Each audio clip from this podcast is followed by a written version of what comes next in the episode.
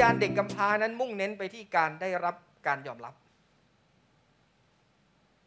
วิญญาณของเด็กกำพร้านั้น มุ่งเน้นไปที่การได้รับการยอมรับจากผู้อื่นเป็นอย่างมาก ดังนั้นเราจึงอยู่ในความกลัวว่าคนอื่นคิดอย่างไรกับเรา ในหัวใจของเรา เราพยายามที่จะได้รับความเคารพและความและการรู้ ถึงคุณค่าในตัวเอง ให้ผมพูดแบบนี้ ก็แล้วกัน เมื่อคุณได้สัมผัสกับพระบิดาที่รักคุณ คุณจะรู้สึกมีคุณค่าในบางอย่างโดยธรรมชาติ คุณจะรู้สึกมีคุณค่าอย่างเป็นธรรมชาติ คุณไม่จำเป็นต้องเข้าโปรแกรมหรือเข้าคอร์สการเห็นคุณค่าตัวเอง